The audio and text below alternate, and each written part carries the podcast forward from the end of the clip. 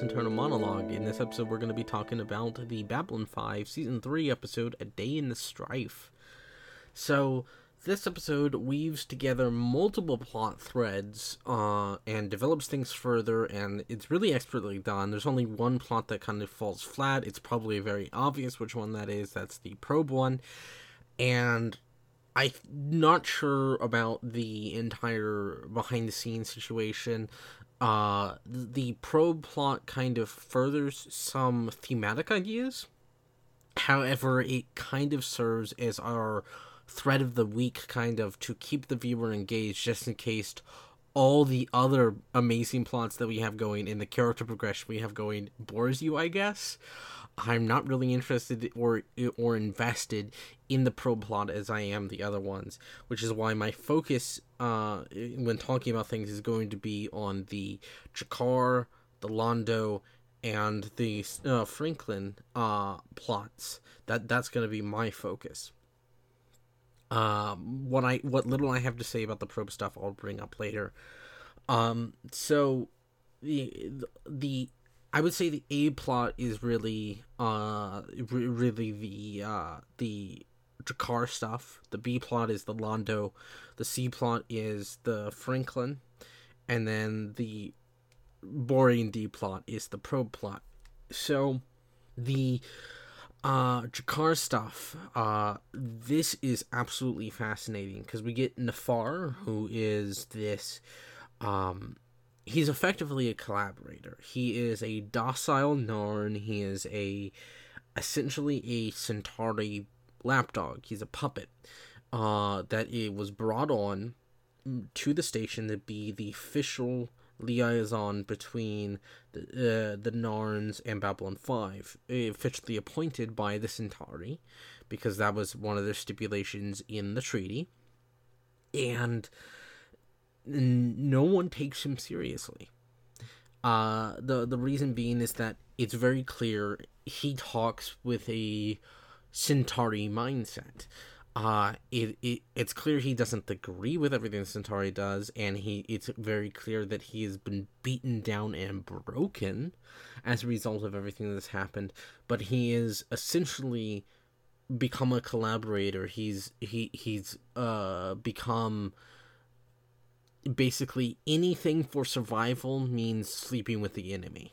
And that's seen no better than his scene with G'Kar, in which he points out rather correctly that G'Kar's resistance is targeting uh, you know, food drops by the Centauri, and they both have a point.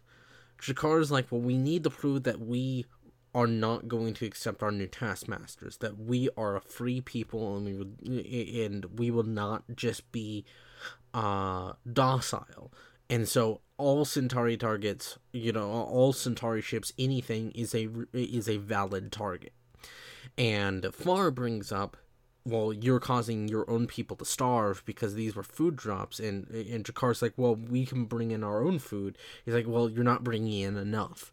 And the and and G'Kar rebuts saying that the Centauri are trying to buy your loyalty with food to prevent starvation. They they have no care about the actual starving of innocent people. They have no care about your well-being. They're just trying to buy your loyalty. And they both are right. That's the complexity of the situation. Yes, Na'Far is a collaborator. Yes, Na'Far is is someone who is bending to the, the tyrannical rule of someone uh, and the enslavement of his own species, but he's doing it out of necessity for the survival of his own species and his own family. And G'Kar is right in wanting to stand up to tyranny and say, no, we refuse to bend. Both are correct. And this show beautifully you know paints it as yes both are correct. Neither is correct. This is an incredibly gray very morally uh, questionable situation. There is no good or wrong answer. There is no uh you know good and evil. There is no right and wrong. This is a situation far more complex than something as simple as right or wrong. You cannot define it that way. And I, I think that's what's beautiful about this is that that that is ultimately the crux of the entire car side of the the plot is is what way is the correct way? How do you take the next step forward when you feel like every step is ultimately a regression? Because G'Kar is willing to go and submit uh, for the the savior, the being the savior of these people's families. All all the Narns on the station's families will be targeted by the Centauri as a as a way to threaten G'Kar because he's the last surviving member of the ruling council of the Kha'Ri, still at large, and so they they need him. They need to capture him. They need to make an example out of him, and so they're going to threaten him. And he's more than willing. He's more than willing to sacrifice his life for everyone else's life, for their family's lives, and they all tell him, "No, you have to stay," because you know at the end of the day they don't need a Centauri puppet like Na'Far. They don't need someone who's docile and willing to uh, sacrifice his own morals and beliefs for the betterment of others. They need someone who will stand up and say no. You know, plant yourself like a tree and say you move. You know, the Captain America's mindset. Uh, as Ta'Lon says, you know, I, ca- I the way I see it, I carry my sword in my hand. You carry yours in your heart and your mind. As I see it, that gives you a two to one advantage in arms. And the entire idea in the symbology of the uh, the uh, the Ka'Toc sword is, you know, you're not you, you, when you draw it, you're not allowed to sheath it until you draw blood. That basically the they the the Narn are in this place where they're going to have to sacrifice, and they're going to have to sacrifice a lot. A little pain now for the freedom of pain later. That is their situation. They need someone who is willing to fight a battle not in arms, but fight a battle in words. And that's where G'Kar is. That's that that's his position, and they need someone like that. And it, it, it puts immense weight on G'Kar that for every second that he lives in the privilege and the safety of Babylon 5, people uh, people on Narn are dying, starving, being tortured, and it's a miserable situation to be in. And now every word he says will have immense weight because he knows lives are on the line if he doesn't do this correctly. This is a very complex situation. There is no right or wrong answer this is a situation in which all you can do is take the lesser evil and hope for the best. Powerful, powerful stuff. This is amazingly well written. Uh, and you feel for G'Kar because no matter what he chooses, it's the lesser evil. It's it's heartbreaking. It's great. Excellent writing. Then moving on to the B plot uh, the Londo situation, he is at as a point where he knows he needs to get Vir out. Vir, Vir is this innocent Centauri who does not believe in the rhetoric of his people. And Londo honestly believes that should be preserved. He legitimately goes and cares for Vir. He is his best friend. He may not show it all the time, and it, it, because of the way Londo is forced to act as the the Centauri ambassador, but he truly does care for Vir. And there, there's a great moment where Delenn just asks for the brass tacks, you know, uh, when when when he's at when Londo is asking her to make Vir the representative of the Centauri to Minbar, and she asks why, and and Londo says, "Well, it's the the furthering of Vir in his career. Uh, you know, it's important uh, that that we show a strong face as the Centauri." And and Delenn goes, "Thank you. Now the truth." And it just cuts right through all the rhetoric that Londo has been spewing, and that's when Londo lowers his guard and he's he's like, "I I think you know Vir, uh, you know, uh, is too much like me." and you know, he needs to be protected. Londo has become such a cynic as a result of everything that has happened. And he has done horrible things, and he must say horrible things, and he must continue to do these vile, vicious things. And some of it he doesn't agree with. And he wants to preserve the innocence Vir has. So he's removing Vir for his own protection, to keep him safe. And that is a good sacrifice. It is a necessary sacrifice. But it's not easy because Londo will now be alone. Without Vir, he doesn't have that other voice telling him, you don't have to do this. You don't have to be the mask. You don't have to act like this. You don't have to act like a goddamn Centauri all the time. You can be yourself.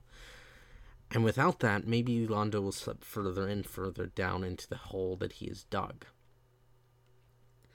but he's doing it to save Vir from digging his own hole, from getting further and further down into this horrible, horrible pit, and to preserve that kindness and that goodness that Vir has.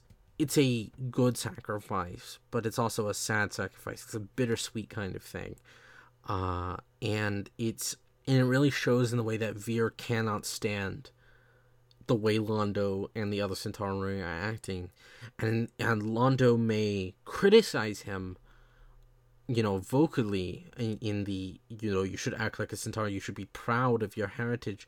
He also at the same time is trying to push Vir away from the politics, to ensure that that mentality is not diminished. Eh, you know that it is that it is good and healthy for him to think that way. Uh, now the Franklin side of the plot also really good. Um, you know, Franklin is overworked, and uh, you know the actor does an amazing job of portraying this this guy who's just tired all the time, exhausted. You know, uh, and, and I I I have my own mental health issues, which cause me to be uh, you know, tired and exhausted and fed up with things. And I've been there. Uh, believe me, I've been there. And then he goes off to the restroom. Uh, and then suddenly he's energized again, and we begin to wonder, uh, you know, what the hell is going on with Franklin? How all of a sudden he went from this tired, uh, you know, burnt out guy to suddenly the most energetic person who has the courage to go and ask a girl to dance with him uh, and all this stuff. And Garibaldi picks up on it. And of course, Garibaldi does. Because Garibaldi used to be an alcoholic. And he knows what that kind of road, that kind of mentality leads to. And so he confronts Franklin on the fact that, much like his friend, uh, the uh, the Markab, and uh, the doctor that had the alien healing device, that he's over relying on stims to get through the workdays and that he's taking shifts that he doesn't need to simply because he thinks he's the best at what he does.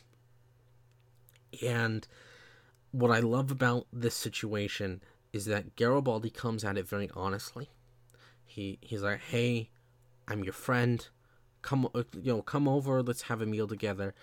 And he he's like and, and Franklin is too smart. You know, he, he's smart enough to know, okay, there's something going on here. You know, cut the bullshit. And Garibaldi, you know, explains, you want to know why this is a glass of water? It's because if it's anything but water, I don't know how to stop. And he approaches it like any person with a previous, you know, um, addictive personality, someone who's experienced that pain uh, and the hardships that come with an addictive personality and says, Listen, I've been where you have been. You know, you can get through this. You just need to be honest with yourself and with me. And Franklin acts like any addict. I I don't personally have an addictive personality, but I've been around people who've had an addictive personality, and he gets defensive. And when they get defensive, they get passive aggressive. Instead of attacking the problem, or blaming or putting the blame where it should be laid at, which is the issues with themselves and their mental health, they instead blame you. And that becomes an issue. And because Garibaldi has pointed out to Dr. Franklin the issues, to, and Stephen doesn't take his stims that he's been relying on to keep himself going, that he's become biologically and mentally addicted to. There's no other word for it. He's become dependent, codependent on them. And then when the entire probe situation morphs into the Franklin plot and he's on the video call, he becomes irritable and you know pissed off. And while it's perfectly understandable for him to be annoyed with the way that woman was acting, you know, we can't you know, we can't get a hold of this person, this person's on vacation and Franklin's like Listen, I, I have a, a station full of a quarter million people, and you're asking them to die because you can't get a hold of someone because they're on goddamn vacation perfectly understandable to be frustrated and annoyed and angry at that situation. But the way Franklin goes about conversing with her and voicing his irritation is making an ass out of himself. He's doing it the wrong way. He's doing it the non diplomatic way. And he is making a complete and utter ass out of himself. And people notice. That's not the way you go about that situation. And that's when when other people start noticing his irritability, he goes right back to taking the stims. And it's becoming a serious, serious issue. He has an addiction, and Garibaldi can see the signs of the addiction, but Stephen Franklin refuses to admit it to himself. And the first step to admitting there is a problem is admitting it to yourself and Franklin's addiction is going to become a very important thread through this season. And I've been trying to point out the hints at it in previous seasons. We've had hints of his addictive personality all the way back in season one, and the close friendship between Garibaldi and Franklin. Uh, you know is going to be strained as a result. It's going to be interesting the you know the, what the analysis mode on to go through this because it is a very character driven non you know non massive uh, plot thread, but it is a plot thread that is very personal and I think uh, very well done ultimately. Um, so we'll see how that is going forward. Now, the final plot thread, the probe plot thread, is boring. It is there to be the thread of the week to keep viewers engaged through commercial breaks. Uh, it in all honesty it can be admitted and you wouldn't lose anything because in my opinion all the other plots are gripping and intelligently written this is a fantastic episode except for this half you know this fourth of the the plots the twist at the end is interesting enough. Basically the idea is that instead of being a probe that is there to say this is our culture this is first contact we want to get to know you it is an intelligence test. And it's you know presented as though oh it's an intelligence test to uh to decide if you're if you're advanced enough to be worthy of communication sort of like those one uh uh those one aliens that uh, wanted to have sex with Ivanova. You know, we, we gotta make sure that you are sufficiently evolved enough for us to care. But then it takes it and twists it, where at the end it's actually a, a, way to uh, get rid of uh, any potential threats. It is a very shadow mentality, the survival of the fittest, of, uh, you know, uh, if you present a potential threat, you know, if you're sufficiently evolved, you're you're sufficiently advanced enough, it explodes and kills you. Boom, done. You know, takes out a threat. Uh it's simple, it's effective, makes sense, it's a nice twist, and it has thematic implications with the ongoing Shadow and Vorlon uh, you know, mentality that I have been talking about over the past couple episodes of, you know, uh, you know, being docile and obedient versus, uh, you know, uh, the survival of the fittest uh, chaos rules, basically. But it's uninteresting. And besides for a hilarious, uh, you know, line between Ivanova and Sheridan of if I saw the worst in everything, I would end up like you. Um, you know, the Sheridan's optimism versus, you know, uh, uh, Ivanova's pessimism. uh, you know, realism versus pragmatism, uh, you know, that kind of thing. Uh, it's not at all interesting. It's prime, and the tone of it even almost seems like JMS doesn't care that it is ultimately there for humor purposes because everything else is dire and sad and tragic in this episode. And so to see something that's funny you know give some levity uh, there goes my faith in the almighty. You know the, the, the is honestly funny but it could be ejected from this episode and you would miss nothing. So a day in the strife ultimately a good episode. Three-fourths of the plots are excellently well written, furthers a lot of character arcs, furthers a lot of thematic meaning, and the uh you know the, the the plot D as I would call it, you know, the pro plot, boring as hell, pretty generic science fiction, but it does have a nice twist and it has enough humor to keep things going where you're not too bored, but honestly, you could be ejected and no one would care. Uh, I shall see you next time. Bye.